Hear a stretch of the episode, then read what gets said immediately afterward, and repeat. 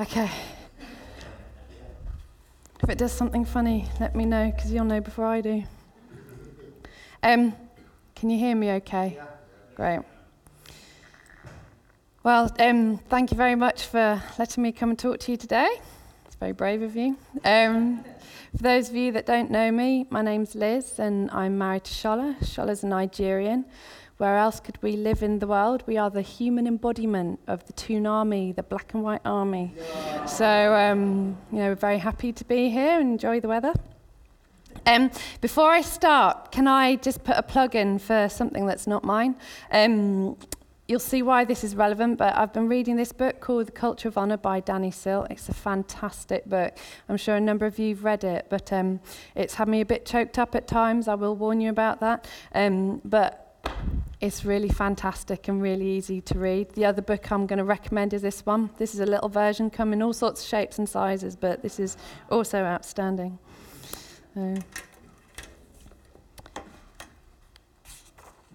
So, this morning I'm going to talk on the book of Ruth. I am part two. The lovely Laura was part one. Oh no, the Gizzy's not working, is it? Oh. It's often the little things, isn't it? Like turning it on. Yay! so, last week in the book of Ruth, Lara and I were discussing how do we split up the book of Ruth between the two of us.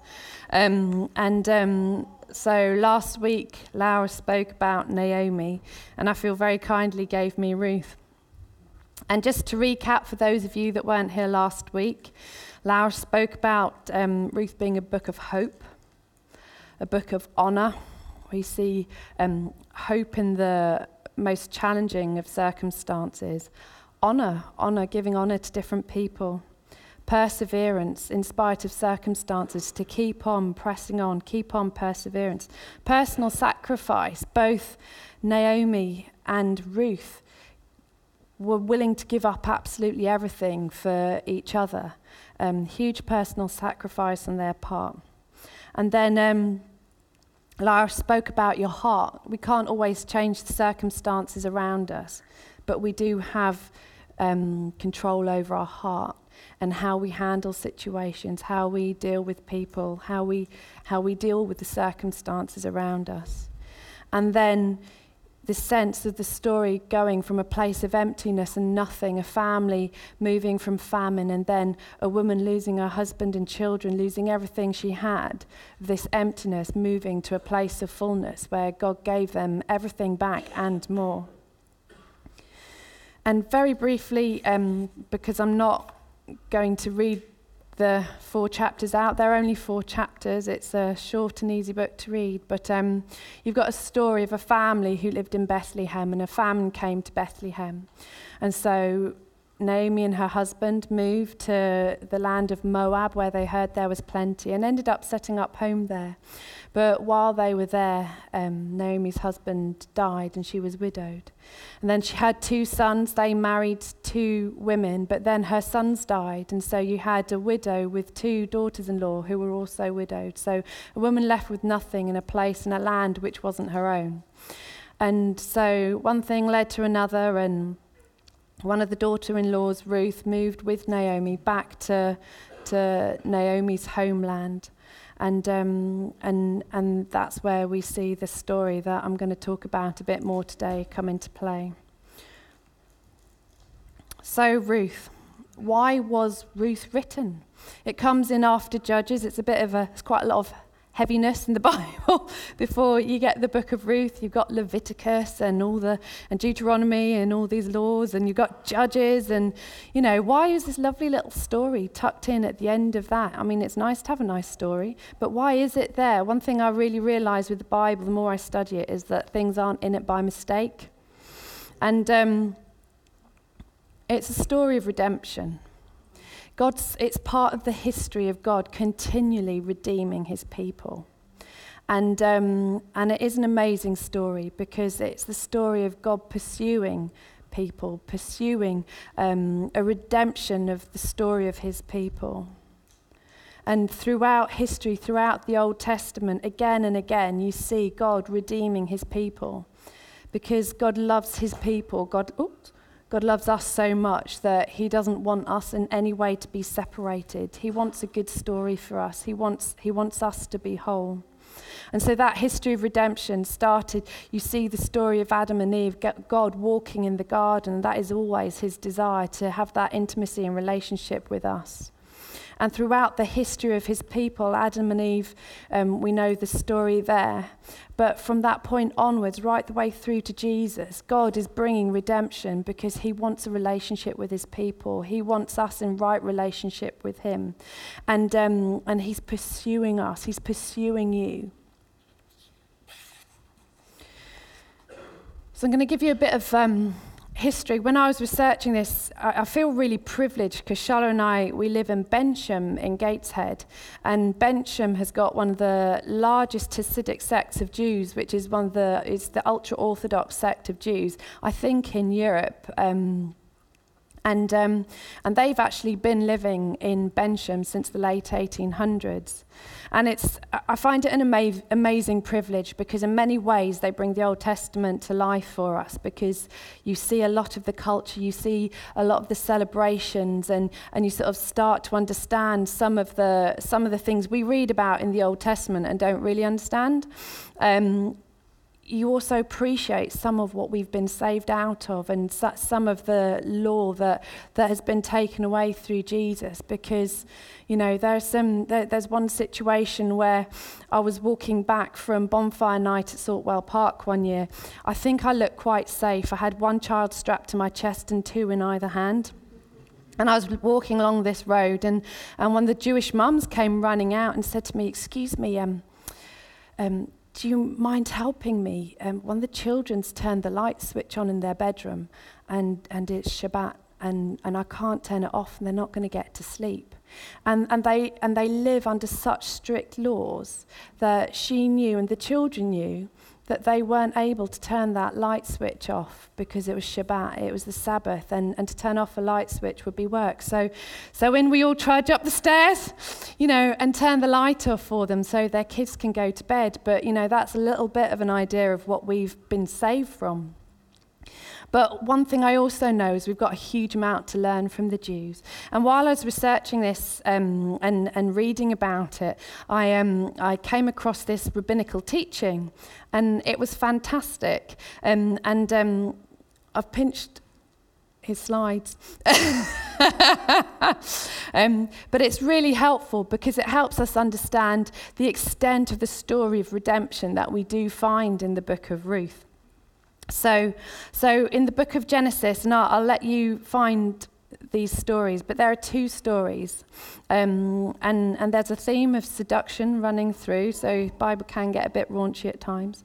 So you've got the story here of Lot, and. Um, Sodom and Gomorrah was destroyed, and, and his daughters seduced their father. They got him drunk, and um, one thing led to another, and, and Lot and one of his daughters had a child, um, and this the Hebrew is Moab. We would call him Moab, um, but um, they seduced their father, and one of the children of that seduction was Moab, and Ruth's a descendant of Moab, and and you know this is a story where Lot should have been kind and cared and and honored his daughters, and he didn't in so many ways. And, and it's a very tragic story. And then we have another story in the Old Testament, in Genesis as well. And you have this couple, you have, you have this man, Judah, and you have this woman, Tamar, and it's another seduction story. Um, and, and Tamar disguised herself as a prostitute, and the result of that is Judah didn't know who she was, but she ended up conceiving a child. And, and the, the children that um, Judah and Tamar had were Perez and Zerach. And seven generations after this, a man called Boaz was born. And again, it's another story of seduction. Judah didn't know it was Tamar. Um, and he had a choice with her. He, it, it sort of all came out into the open that this woman was pregnant and you know although a widow was still classed as having had an adulterous relationship the fact she was now pregnant and Judah could have chosen not to acknowledge that actually he was the father of the child when the evidence was presented And yet he chose to recognize um, Tamar and, and took her to be his wife. So you have these, these stories. You have um, the story of seduction with Lot and his daughters. You have the story with Judah and the seduction with Tamar. And then you have a third story of seduction. So, as um, Laura mentioned last week, Naomi told Ruth to, you know, go and have a shower, put your nice perfume on, and do your hair up nicely, get the straighteners out, um, you know, go and make an effort. And so Ruth did all of this. And then she went and sat at Boaz's feet. He'd had a nice meal, he'd had a little bit too much to drink. Um, and, and she could have really let it go. They both could have let it go um, to a place they shouldn't have done. But they didn't. They both tr- treated one another in a very, very honourable manner. And so you see now through these two stories the way God's wanting to redeem the history of his people. So you've got this situation with Lot and his daughters where there's, um, you know, bad stuff gone on. You've got Judah and Tamar, bad stuff's gone on. You know, these two seduction stories, and, and God wants to bring redemption to the history of his people. And then you have, you have um, Boaz and Ruth at the bottom there. And they sort of bring these two stories, these two biblical stories together. Um, and, and they don't sin with one another. And actually, they're incredibly honourable to one another. Um, and they honour not only each other, but the history and the culture, the way they actually um, go about, uh, the way Boaz goes about acting as the kinsman redeemer. Um, there's a sort of shoe thing that goes on.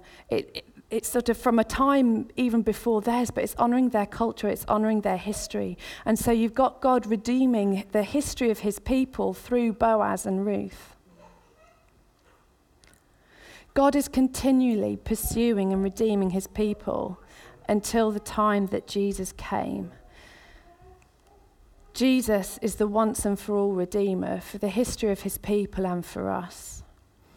You know, He is pursuing you, He's pursuing each one of us.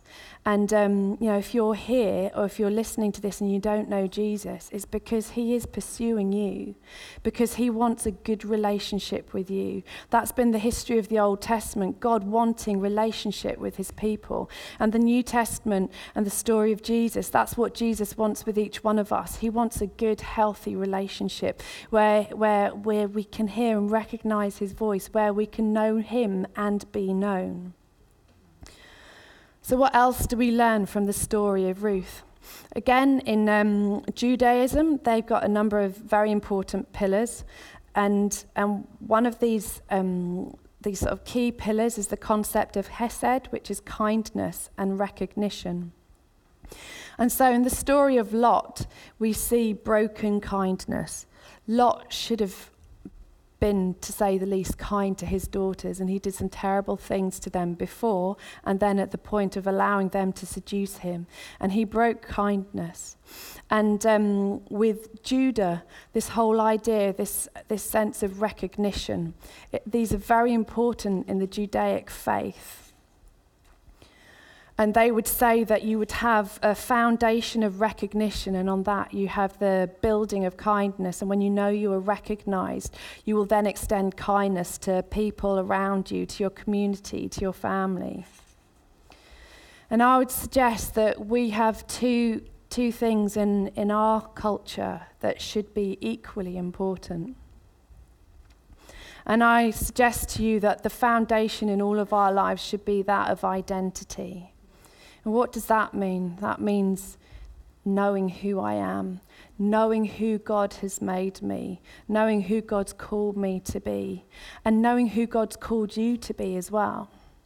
And when you have that foundation of identity in your life, the building that you can put on top of it is honor because it's coming out of a place of security. It's honoring one another, it's honoring those you're in relationship with. But if you don't have that foundation of identity, you can't do the other thing because it becomes works.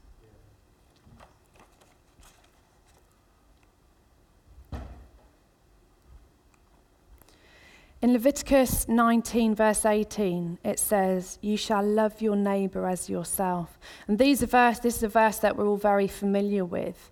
Um, and it trips off the tongue. But I suggest to you that in our society, the hardest part of that isn't loving our neighbor, it's loving yourself. And the problem we have in our society is that we're bombarded in every direction from, from magazines and TV saying you're too fat, you're too thin, you're too tall, you're too short. You know, why don't you, you buy this product and you can do this? Or why don't you come to this and you can have this little bit of surgery, a nip and a tuck here and you look amazing? You know, we're constantly bombarded with all these images. You know, the magazines, they're full of Photoshop people. But it's telling us, it's, it's, it's feeding us a lie that, you know, this is what you should look like. This is what perfection's like. This is what you want to be aiming to be like. And, and it makes it very hard for us to not start coming into agreement with that lie because actually, what is the truth? God has made you perfectly. You know, who has God made you? God has spent time making you. He hasn't just thrown you together as like, oh, a few little bits of leftovers, chuck that. Whoa, look at Liz. No, no, no. God has spent time with each one of us. He, the Bible says he knits us together in our mother's womb. Um, I'm not very good at knitting. In fact, I don't knit at all anymore because every time I tried to knit a square, I ended up with a triangle. And at that point, I gave up. But you know, God, God spent time knitting. He spent time creating us. He spent time over us. He thought, you know, I want, I want you to look like this. I'd like you to have this hair color. What do I want you to sound like? You know, what, what sort of personality do I want you to have? And then he's like, oh, this is really great. Look at this amazing person I'm creating. What gifts can I give them? What are the things that I can put into that person?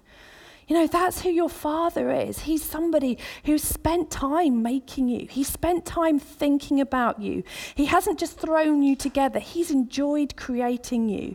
You know, it gave him pleasure to knit you together in your mother's womb. Do you love yourself?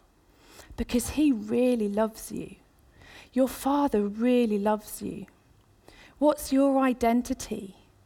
Do you know that you're a loved son and daughter of the King of Kings? Do you know that He sent His Son to, to bridge that gap so that you could come into relationship with Him? Because He really loves you and He's pursuing you. And He doesn't stop pursuing us, even when we're in relationship. You know, Liz, where have you been? I've not seen you this last week. I'm like, oh, sorry. You know, he's constantly there saying, actually, I want to spend time with you. I enjoy you. I love you. He made you so you could have a relationship with him, so he could have a relationship with you. You know, and your father is always calling out the gold in you. It's very easy for us to hold back from things because, you know, someone might say, actually, um, can you come help pray at the end of the service? And you're like, oh, I'm sorry, I can't. And it's like, okay, that's fine. So you go off to get a coffee. But why did you say no? Well, if they knew what was in my heart, they wouldn't have asked me to come and pray. If they knew what I was really thinking, they wouldn't have asked me to come and pray. But actually, I know that you've got a gift. I know that you've got something that will set people free. And a lot of the time, you know, we hold back because we see these things, but actually, God's forgiven you.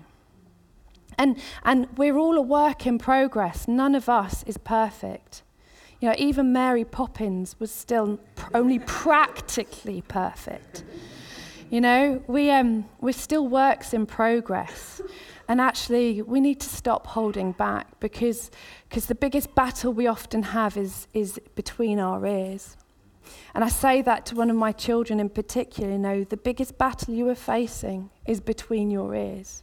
Because the reality is, God, God has made you and He's put so much in you and He's gifted you and He's constantly calling out the gold in you. Oh, it's died. I'll sort it out in a minute. So, you know, I said the other week in a notice, you know, we're, we're one body made of many parts. And actually, you might be the hand. And, and the hand's a really important part of the body.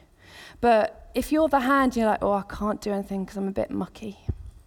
You know, the whole body is suffering because you're not you're not taking that place you're not playing your part and actually yeah by all means get your hand washed but don't not be the role of the hand because we as the body need you you know we are all forgiven and Peter did a great preach a, a few weeks back that actually you are forgiven. The point Jesus died, you were forgiven.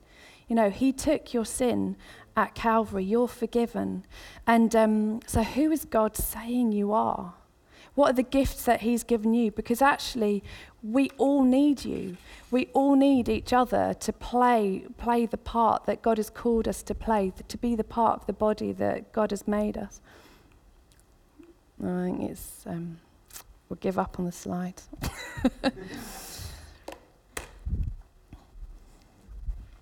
so, in this story, we see a story of, um, of honor where Na- Naomi was honoured so much by Ruth. And, um, and Danny Silk, who wrote the book Culture of Honour, he talks a lot about this. And he's often asked the question, What is honour? So he said, A culture of honour is created as a community of people learn to see people in their God given identities. Acknowledging who God says people are will position us to receive the gift of who they are in our lives and communities. It's learning to see people in their God given identities. It's very easy for us to see each other. When you get to know someone, it's very easy to see people's weaknesses and failings. But actually, God's not asking us to look at the obvious. He's saying, Who have I said that person is? Because He wants us to call that out of one another. He wants us to encourage one another. And actually, as we call out those God given identities of people, we all get blessed. The whole community gets blessed. You know, what are we declaring over each other? Are we declaring the obvious and the dirt? Are we declaring over one another the, the goodness, the gold, the future that, that God has them? Earlier, when we were praying, um, Jez um, Jez had a had a word, and he said, you know, it's a bit cliched, but it's um, it's the the I see the caterpillar turning into a butterfly, and it's very easy to see the caterpillar, isn't it? But actually, God wants us to call out the butterfly. He wants us to call out the butterfly in each other. When I um, first arrived at this church, I think it was Alan said that I looked squashed, um, and. Um, I felt squashed. And, and one of the things that Alan and the leaders in this church are amazing at is releasing people into the fullness of all that God's got for them. And there are many of us can testify to the freedom that we found in this place. And, um, and I like to think that I'm becoming unsquashed. Um, and part of that is this, you know, because this has, this has come at a cost to the leaders in the church. You know, people with a teaching gift like to teach, but actually for me to stand up here and they've I've not done a like proper preach before, but for me to stand up here and do a proper proper preach, you know, someone else isn't preaching. You know, one of the elders isn't teaching, I'm doing it. And that is because they are releasing me and calling out the gold in me. And that's an amazing thing. And I encourage you, you know, like one thing I did say when I came to this church is if I'm asked to do it, I'm going to take the step of faith and boldness and I'm going to do it. And I encourage you, let these guys, let the leaders in this church call the gold out of you. Give, you know, you, you have to sort of, you know, be a little bit brave in it, but let them call it out because sometimes it's easier for them to see stuff in us than we even see in ourselves. So Ruth demonstrated honor, firstly to Naomi. And um, it was amazing the way she honored Naomi. She herself gave up everything. Um, you know, she had no hope really, leaving her people as a Moabite woman who was hated by the Jews. She left her people to move with, with Naomi. Um, to people who are not her people, who didn't like her, with no hope in the natural of having a husband, with no hope in the natural of having children. Ruth demonstrated honor to God. And in the Hebrew word for God that um, Ruth uses when she says, Your people will be my people, your God will be my God, she uses the word for God of, you know, of, of, of a father. She's in relationship with him. And, and so she was honoring God. She knew her father's voice, she was honoring him. And to Boaz, that whole seduction sh- scene could have gone really a long way down the wrong path, and it didn't. She honoured Boaz. And it was the way that Ruth honoured Naomi that brought her to the attention of the farm workers and Boaz. In Ruth chapter 2, verse 10 to 13, it says, Then she fell on her face, bowing to the ground, and said to him, Why have I found favour in your eyes, that you should take notice of me, since I am a foreigner? But Boaz answered her, All that you have done for your mother in law since the death of your husband has been fully told to me, and how you left your father and mother and your native land and came to a people that you did not know before. The Lord repay you for what you have done, and a full reward be given you by the Lord, the God of Israel, under whose wings you have come to take refuge. Then she said, I have found favor in your eyes, my Lord, for you have comforted me and spoken kindly to your servant, though I am not one of your servants. And actually, you know, it's how we treat one another, how we honor one another, that sets us apart from the world around us. And actually, it's something really powerful because it's something that the world's looking for. And, and it's something that will draw people in because they know that actually, yeah, I might be a bit of a mess, but if I go to that place, they're still going to love me. They're still going to call out the gold in me. You know, there's an amazing situation um, in band practice a while back, and um, a homeless couple came in off the streets. And you know, it was band practice, and we were all up on the stage, sort of strumming away, singing away. And, and Lynn Gowland, who leads the band, she, she stepped off the stage and she went up to them and she said hello to them. She said, Have you eaten anything? Do you want something to eat or drink? And, um, and, and so she then went into the kitchen, left the band practice carrying on. She went and she got them some food. She got them drinks. But the thing above all of that that I thought was absolutely amazing was she got a table out, but she didn't just get a table out because these tables are a bit like school dinner hall tables. They're not great. She went and got a tablecloth and she put the tablecloth on the table and she served the food on the tablecloth on the table. You know, and that to me speaks of amazing honor. She could she had been doing an amazing thing, just loving these guys by, you know, meeting their needs, giving them a drink, giving giving them some food. But actually, what did she do? She went the extra mile. She put a tablecloth on the table. She honored them as welcome, invited guests. And that's honor, and that's something really powerful. Um, quote from one of the ladies in this church who I was talking to, I was saying what I was thinking about sharing, and um, the lovely Nick Barnsley was saying, You honor someone when it costs you. Honor has to look like something. It's more than just saying, oh, that's great, or you're amazing. You know, honor has to cost you. Honoring Naomi and God on the face of it cost Ruth absolutely everything. Words can be quite meaningless if they're not backed up with action. How are you honoring those people around you? You know, if honor has to look like something, how are you honoring God? What does that look like for you? You know, for, for me, certainly that looks like time.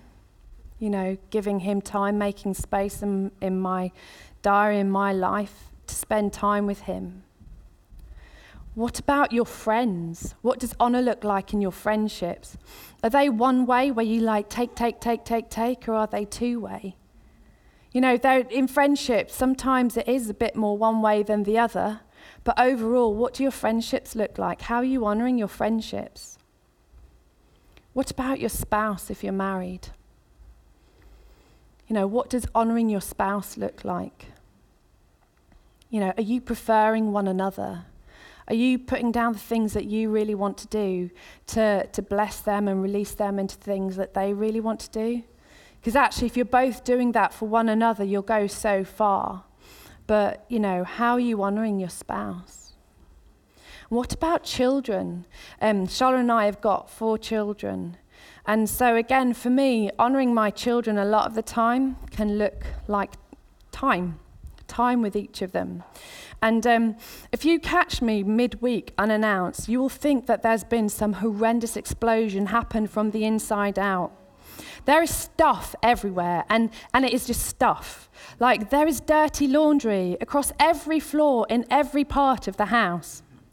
And actually, I find that quite stressful when you're sat down and you're staring at three pairs of dirty underpants, um, sat looking at you. And, and actually, you know, honoring my kids can sometimes mean like sitting down and reading a story with them or listening to the latest Minecraft thing, you know, whatever it might be, and ignoring the dirty undies and the dirty whatever else on the floor and then afterwards dealing with it. But, you know, what, what does honouring our children look like? Um, the other week I was saying if, if you want, and if you've got kids in the church, then we want you to help out with the kids' work. But, you know, there are people in this church who don't have kids in the kids' work here, who have honoured our kids in this church by helping out with the kids' work.